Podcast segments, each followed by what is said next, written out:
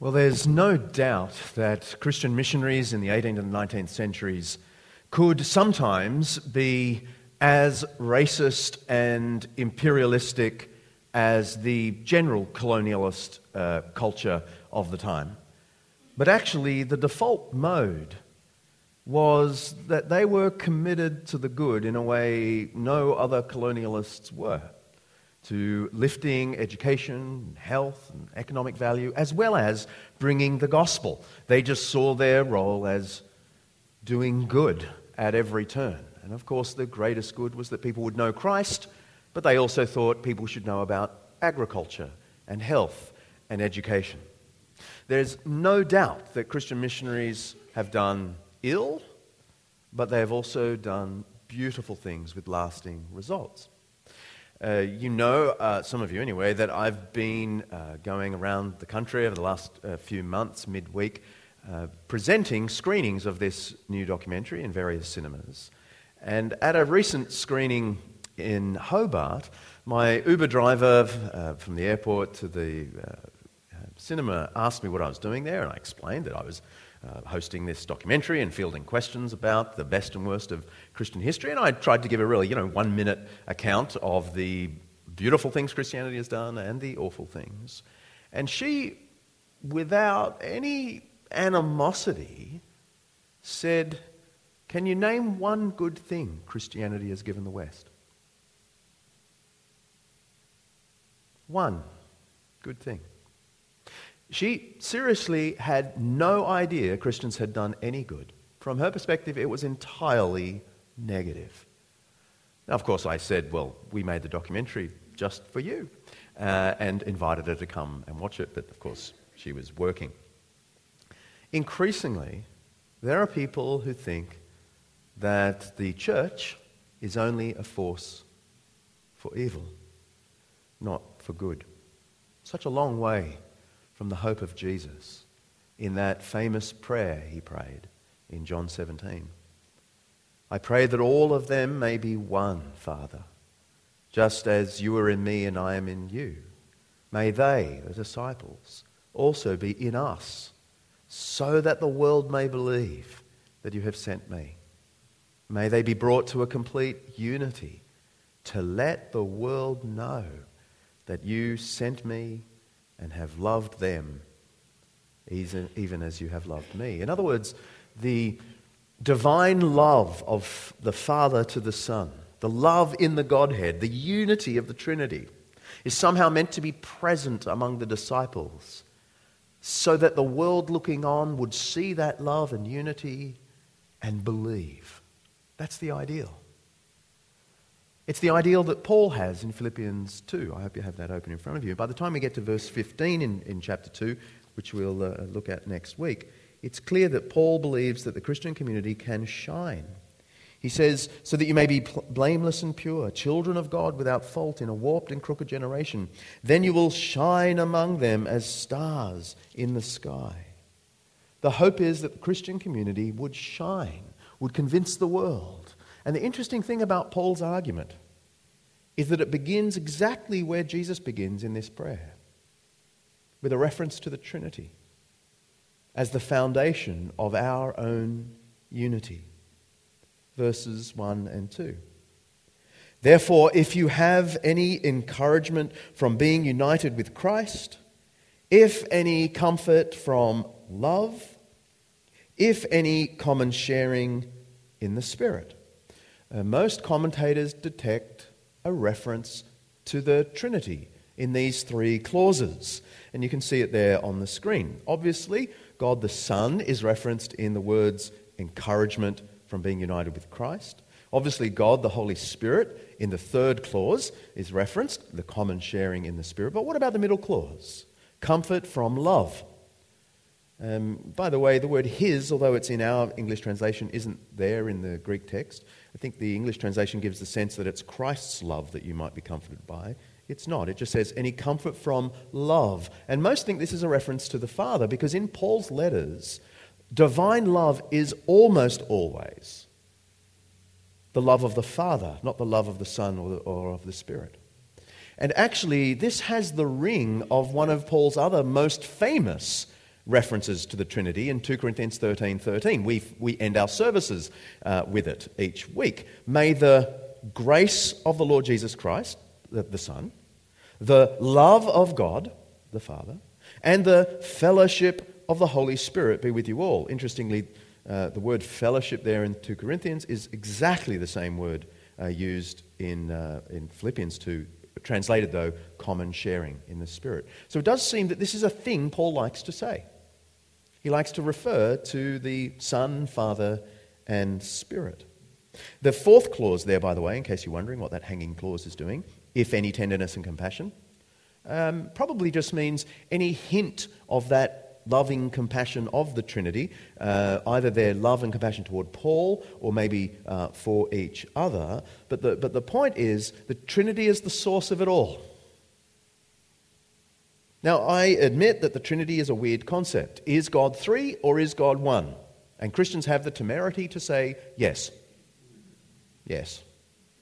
Now, I get that this uh, creates a mathematical problem. Three, one, one, three. One God who is three persons in an eternal love relationship. It's confusing. But the Trinity also answers what amounts to a profound, personal, and philosophical question. You may never have pondered this, but it is uh, quite deep and significant for life. How can God be eternally and essentially love if there was no other, no beloved in eternity to love or be loved by? Was God only potentially love until he made us to love and be loved by? Well, then love wouldn't be an essential part of God's nature. It would be an add on quality that was always in potentiality but never in actuality. But the Trinity answers this question eternally, before there was any other to be loved or be loved by, God Himself was Father, Son, and Spirit in a loving three person unity. The tri unity, the Trinity. And I agree that I wish the mathematics of God were you know, a little more straightforward. But I would sacrifice mathematical ease for a doctrine of love every day of the week. The Trinity tells me that eternally loving unity is the reality. And it's out of this doctrine of the Trinity, this emphasis on divine communion, that Christianity gets its massive influence on community which is precisely what Paul does in verses 2 to 5. If you have any of this taste of the Trinity, he goes on, verse 2, then make my joy complete by being like minded, having the same love, being one in spirit and of one mind. You can hear the sense that you're diverse, yes, but you're one as well. Indeed, the Philippian church was diverse. We know from Acts chapter 16, which beautifully um, tells us the story of how the church at Philippi was founded. Acts 16 narrates Paul bringing the gospel around the year 50 into this Roman colony and preaching the gospel. And we're given three conversion stories. And it's, it's pretty interesting because the first conversion story, do you remember in Acts 16 who was the first convert in Philippi? Lydia who was a dealer in purple. Yeah, dealer in purple cloth, which places her in the elite band of the economy of the Roman world. Dealers in purple were dealers in sort of the high fashion of antiquity. The very next story, the next paragraph, is someone from the lowest end of the social spectrum, a slave girl who's demon possessed. She's converted and thrown into church with Lydia. Huh.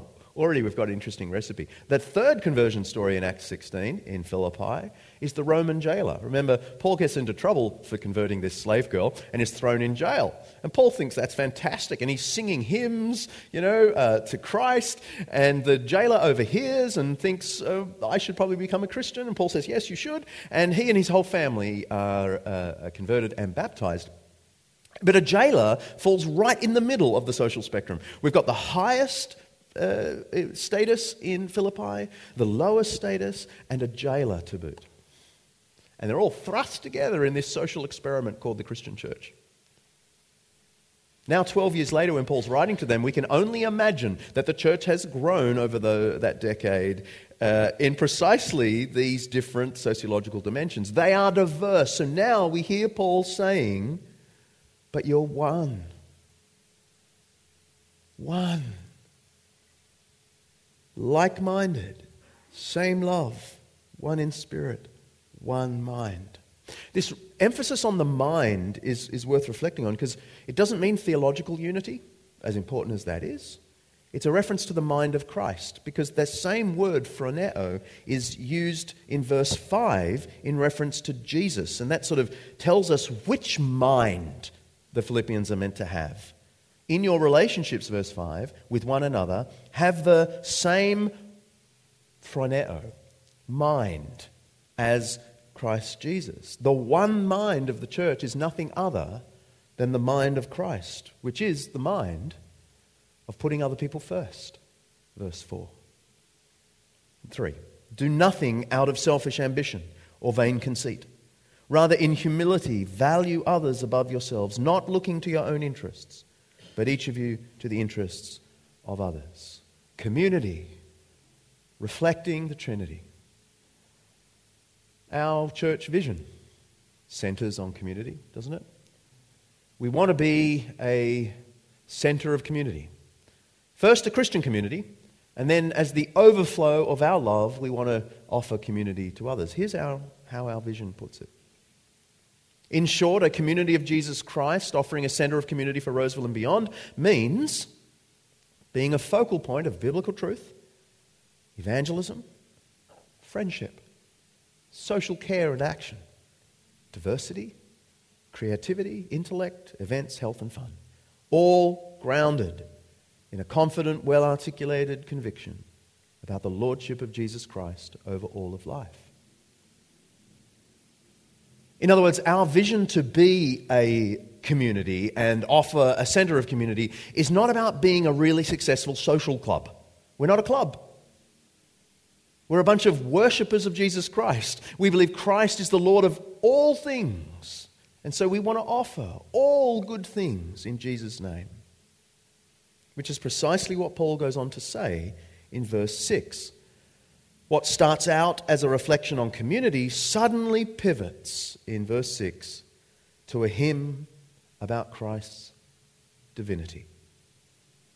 Notice in your Bibles, verses 6 through to 11 are set out as a poem, right? It's set out exactly like this in the Greek text uh, from which this English translation is made, for the simple reason that it's clearly some kind of poetic device in two stanzas. One stanza describing Jesus' glory down to the cross, and the second stanza uh, describing from the cross back up uh, to glory. What I find remarkable about uh, this is Christians were singing these hymns and Paul has taken a, a hymn either he has composed or was well known already and placed it beautifully here in Philippians 2. It fits perfectly. But it's just the sort of thing we know from non Christian evidence that Christians were singing. Do you remember in that um, endless revelation series that you've just endured?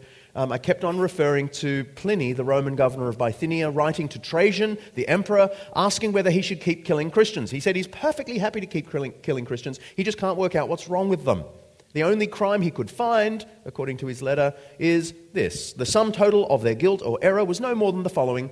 They had met regularly before dawn on a determined day and sung antiphonally a hymn to Christ as God. There are a few things to think about there. Church was before dawn. For the simple reason that the Christians decided that church services should be on the Sunday, first day of the week, because that coincided when Jesus was raised to life. But Sunday in this period was a work day. It was the first working day of the Roman world, uh, Roman week. So what do you have to do if you're working? You've got to do church before the sun's up. And that just was just the norm. And they would sing antiphonally. You know, that's when this side sings one line and this side sings the other line. Okay? Lovely stuff. But they sing to Christ as God. Wow. Philippians 2 is just such a hymn. To Christ as God. Look at all the ways Jesus is described as God. The opening line, who being in very nature God. He had equality with God, but didn't use it to his own advantage. And then the stanza says Jesus went all the way to the cross. But then the second stanza says that from the cross he was elevated back to the most exalted place. Verse 9 Therefore God exalted him to the highest place and gave him the name that is above every name. That isn't the name Jesus, by the way. Jesus had lots of friends called Jesus. It was the sixth most popular boy's name in first century Palestine. We know from all the letters and uh, uh, inscriptions that we have. No, it's the name Lord, the divine name that is Jesus. It, it, it then says, most extraordinary thing actually, that at the name of Jesus every knee should bow. Hang on, but the Old Testament says it was before the Lord God that every knee would bow. In heaven and on earth and under the earth, and every tongue acknowledged that Jesus Christ is Lord. But the Old Testament said every tongue would acknowledge Yahweh as Lord. Here's the text that this little hymn is riffing off. Isaiah 45 23 says, The Lord says, this is Yahweh speaking, before me every knee will bow, every tongue will acknowledge me. And precisely the same language is pinched and applied to Jesus in this hymn. At the name of Jesus, every knee should bow, and every tongue acknowledge that Jesus Christ is Lord. The full divinity of Jesus Christ was central to Christianity from the beginning. We, therefore, are not a club gathered round a teacher who said beautiful things. All this talk about community is really an expression of our worship of divinity, of Christ. We are gathered round as worshippers of the Lord of Lords. And at the center of our being as a community is the self giving of divinity. In other words, humility. My final point. The most extraordinary thing about this hymn, actually, isn't that Christians could worship Jesus as God so early in the first century, though that's pretty cool. The most extraordinary thing is that they could say in one hymn, in the same breath, God and cross. We are so used to this, we miss how bizarre that was. God on a cross. Verse 6, in very nature God. Verse 8, even death on a cross. Humility wasn't even a virtue in social relations in the Greek and Roman world, let alone a characteristic you would ascribe to divinity.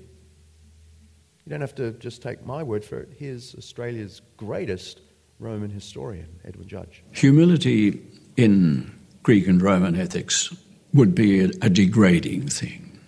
To put yourself down to a level that you were not born to or that you're standing in life did not require you to be in was disgraceful and debasing.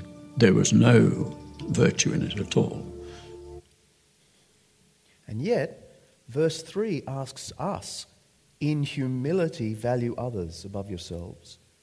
And verse 8 says of Jesus, being found in appearance as a man, he humbled himself all the way to the cross.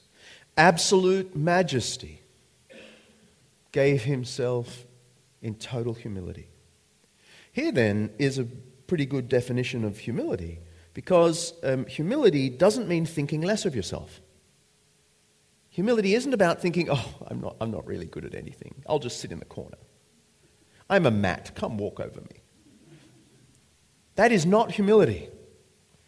Christ didn't think he was a mouse who should sit in the corner or a mat that you could walk over. Jesus had a very high view of himself. Yeah. He's walking around knowing that he created the universe. He doesn't have that psychological sense of humility. That, that's not what humility means. Humility is not a psychological virtue, but a social virtue. It's about knowing all that you have, but redirecting it for the good of others. It's about service. This is something important for those of you who are leaders of organizations to remember. You're not contradicting humility when you're using your powers to make decisions or whatever when you know it's for the good of others. The thing you've got to avoid is using your power for yourself with ulterior motive for revenge. But real humility is taking all that you've got and using it for the good of others, just as Jesus did. It's considering others better than yourselves. Looking not to your interests, but to theirs with whatever powers God has given you. Humility, in short, is about being active in serving and passive in self promoting. Active in serving, passive in self promoting. Which is exactly the structure of the hymn, by the way. Exactly. You notice in the first stanza, the stanza about Christ's humility, he is entirely active. Right? He does everything, and it's all active verbs. So, verse 7 it says, He made himself nothing. No one made him nothing. It says in verse 8, He humbled himself. No one humbled him. He's the active agent in serving. But now what? Notice this. In the second stanza, which is all about Christ's exaltation, He does nothing. He is entirely passive. It's the Father, we're told, who exalted him to the highest place. He didn't exalt himself to that place. Um, it's the Father that gave him the name that is above every name. He didn't take that name. Active in serving, passive in self promoting. And as soon as you spot that, it opens up verses 3 and 4 in, I think, a very special way. Because it's exactly what Paul is, is saying earlier in verses 3 and 4 about our own lives. Let's read it again with that in mind. Do nothing out of selfish ambition or vain conceit. Passive in self promoting. Rather, in humility, value others above yourselves. Active in serving. Not looking to your own interests. Passive in self promoting. But each of you to the interests of others. Active in serving. No wonder he says in verse 5 in your relationships with one another, have the same mind as Christ Jesus. This is nothing other than allowing the gospel to show its fruit in your life. Do you remember last week I said in chapter 1, verse 27, that most um, commentators see 127 as the heading of the whole letter to the Philippians? It's the first actual command of the letter, and really everything else flows from it. Whatever happens, conduct yourselves in a manner worthy of the gospel of Christ. And you remember, maybe I, uh, do, maybe you remember, I said that those words, conduct yourselves in a manner, translate the word citizenize. Citizenize. The word citizen in the verb form, means live as a citizen according to the gospel of Christ. And now we get into chapter 2, and we learn this is what it looks like. It looks like Jesus.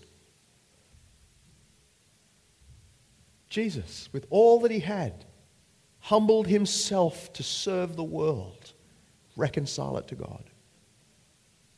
And then, completely passive in his self promoting, the Lord, the Father, exalted him. In the same way, we are to be active in serving, passive in self promoting.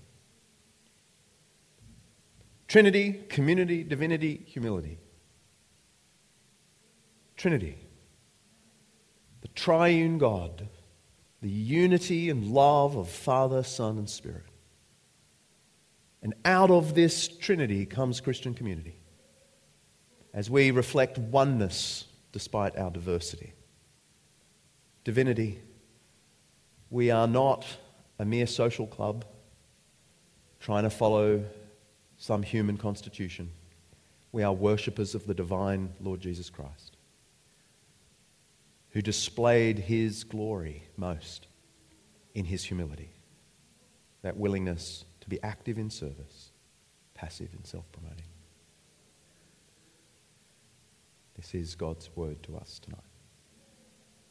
So, Lord, will you help us by your Spirit to understand these things and apply them to our lives, that indeed we might shine, that our love for one another and the world might display the gospel we preach to the world. We ask it in the name of Jesus. Amen. This week I've asked uh, Annette Ware, uh, who is. Uh, what are you? Head of senior? Where have you gone, Annette? Head of senior school at Abbotsleigh? Something like that? Junior school? What? Dean, of, Dean of Senior College. That sounds even better. So come, come on up um, uh, uh, to, to reflect with us. But also Craig Roberts, um, who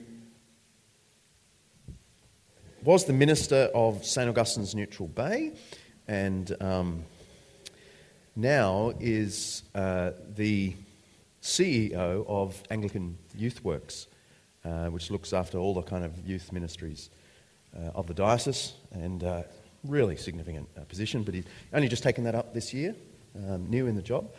Um, it's fantastic that you're both willing uh, to do this. Um, can I say, Annette, first, um, tell us what you made of this passage. Um, just to give everyone a sense, through this series, what we're doing is I'm sending uh, a couple of people my exegetical notes early in the week, and then just leaving it to them uh, to say what the passage means uh, to them. So, Annette, we'll hear from you first, if that's okay. Yeah, look, um, as I pondered on this passage during the week, um, there were two, two things in particular that really um, grabbed my attention.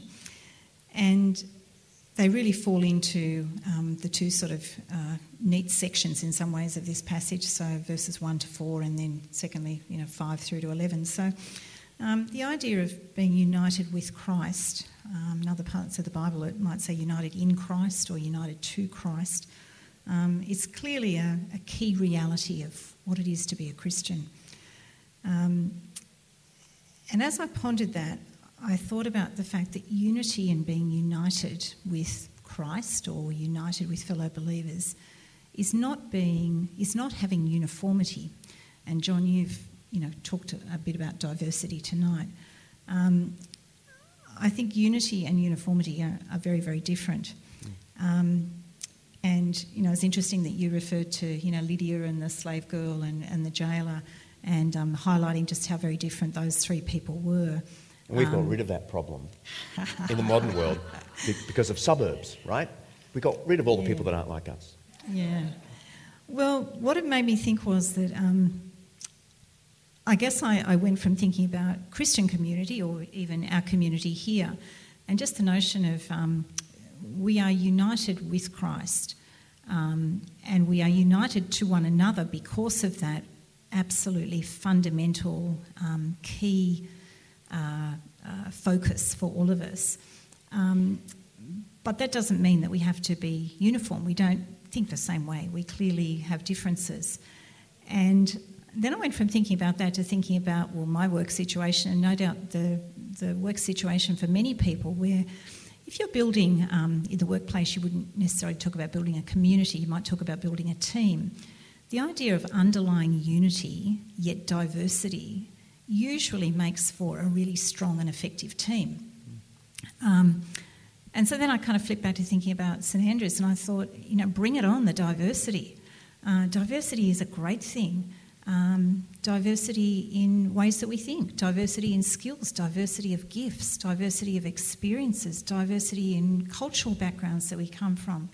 Um, it's when we actually bring diversity into play at the same time that we're united over something that is absolutely f- uh, fundamental and core that I think we actually are well placed to um, be the best kind of community that we can be. Um, so that was kind of some of the things that I was mulling over during the week. This concept of underlying unity uh, that has to be there, but also the the beauty and the benefit of diversity. Um, diversity without unity, you end up having a fractured community. Unity with no diversity, I think we're not delivering the best that we can. Um, and then the second thing that I was mulling over was um, this idea of um, uh, Jesus entering our world. And in, um, in school context, we often talk about um, incarnational ministry, sort of uh, uh, coming alongside of people and um, doing life with them. And, um, and so I, uh, clearly the, Jesus' humility and his um, uh, service of others is, is absolutely beautiful and, and um, so clear in this, this hymn. Um, but perhaps if we actually also, and maybe it's stating the obvious, obvious that Jesus actually entered into our world. And it was interesting just um, looking at that um, video clip of William Carey. Um, beautiful example of somebody uh, from history entering into the world of others. And I thought, okay, if, if we as individuals and we as a, a community here, if we take away that um, beautiful notion of being um, people of humility and people of service, as Jesus was. But perhaps we also think um, quite strategically about what it means for us to actually enter into the world of other people, just as Jesus entered into our world.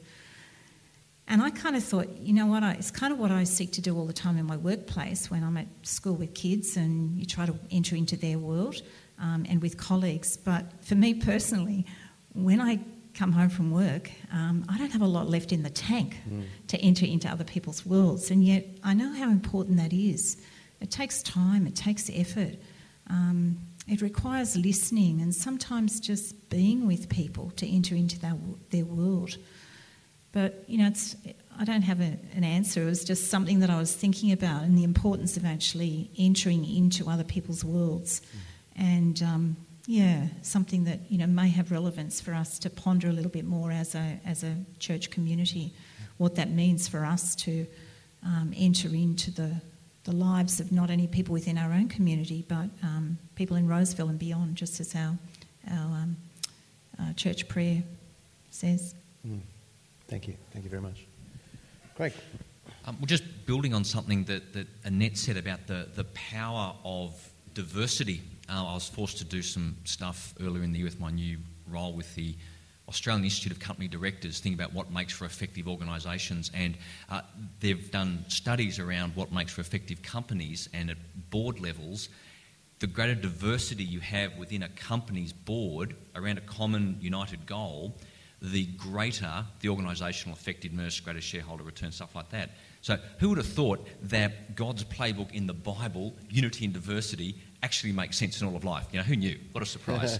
um, but as I read this passage, um, uh, thinking about what I might, what, uh, what I uh, saw, so what, what it means to me, I thought, leaning back into what we heard last week about that, that first command in Philippians, verse 27 whatever happens, conduct yourself in a manner worthy of the gospel of Christ.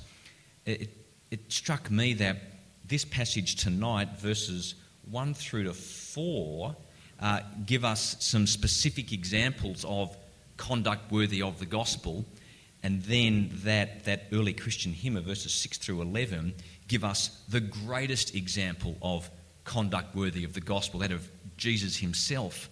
And it, it occurred to me, and this was, it, it came to me again as you were speaking, John, the big idea for me is out of this passage whatever happens, be like Jesus. Um, it, a few other things, and I'll come back to that, but something else that struck me this uh, hymn, it was obviously around when Paul wrote this letter, which was what, 60 AD plus mm-hmm. or minus? Yep. Um, that means the hymn was probably getting around town by, you know, 45, 50, say. Um, Jesus died and rose again, you know, mid 30s the very first Christians always saw Jesus as God. Mm. And I, I, compare that to the, the evolution of Buddhist thought. It took 200 years for the followers of Buddha to promote him from top bloke to divine. And there's evidence from writings, Islamic writings in the 7th and 8th centuries AD, that they were still working out what they thought about Muhammad and, and Allah, but right from the get go, by contrast, Christians have been unashamed, unapologetic in declaring that Jesus is Lord. And, and he is the, the supreme example of love and humility. And so uh, the, the starting point to greatness is becoming a servant, which is what Jesus said. Um, and, and I compare what we learn about Jesus in that hymn with what we know of the first man in the Bible, Adam. Now, Adam was made in the image of God, but Jesus was in very nature God, God Himself. Um, Adam, in his choice, he grasped to be like God, but Jesus, in his choice, set aside his divine exalted status. And Adam, in disobedience, exalted himself. Christ, in his obedience, allowed himself to be humbled. And the result? Well, the result of Adam's disobedience was condemnation and brokenness. But the result of Christ's obedience was his exaltation and blessing and wholeness for all of us. And, and I, I, come back to where I started, um, going back to chapter 1, verse 27. Whatever happens, be like Jesus. It actually works. Yeah. Thank you. Um, we're very happy to take uh, questions um, or we very, are. very brief comments. And I also have um, the phone if people would rather text in their message. Sure. Um, the number for that's on the inside of your. Um, Mine's a really little question, um, but maybe it's got a big implication. I don't know. Um, in Isaiah, it says, "At the name, at the name of God, every knee will bow." But in Philippians, it's different tense, different mood. It says, "Should bow." Any comment? Um, no, other than I, I, think the sense is this happened so that this should happen. Um, it, it's, not, it's not really, I mean, yes, everyone should, uh, but, it, but it really means this will be the fulfillment of what's happened. This happened, Christ was exalted, given the name, so that every knee should bow. It's just, I think it's just a grammatical way of saying this will be definitely the result of Christ's exaltation. I've got a little one for you while people are thinking. Um, diversity, and John, you mentioned that our suburbs have taken away a lot of our diversity, mm. but we still have diversity of, of thought. I think, as Annette yeah. mentioned, across this um, this room, across our four services. I'm sure there's a lot of diversity across the diocese, across the country, across the world and across denominations. I wonder how we um, portray more unity to the world across denominations. Hmm. well, I, I, think we should. Um, I think we should be absolutely committed to that because, the, I mean, Jesus said the unity of Christians uh, will somehow display the love of God to the world. And so, if Christians are seen to be cutting each other down across denominational lines, it, it sort of seems counter to, to the gospel. Now, this isn't to say that we are to be undiscerning. I mean, a good friend will always point out a disagreement, um, but that's got to take place in the context of friendship.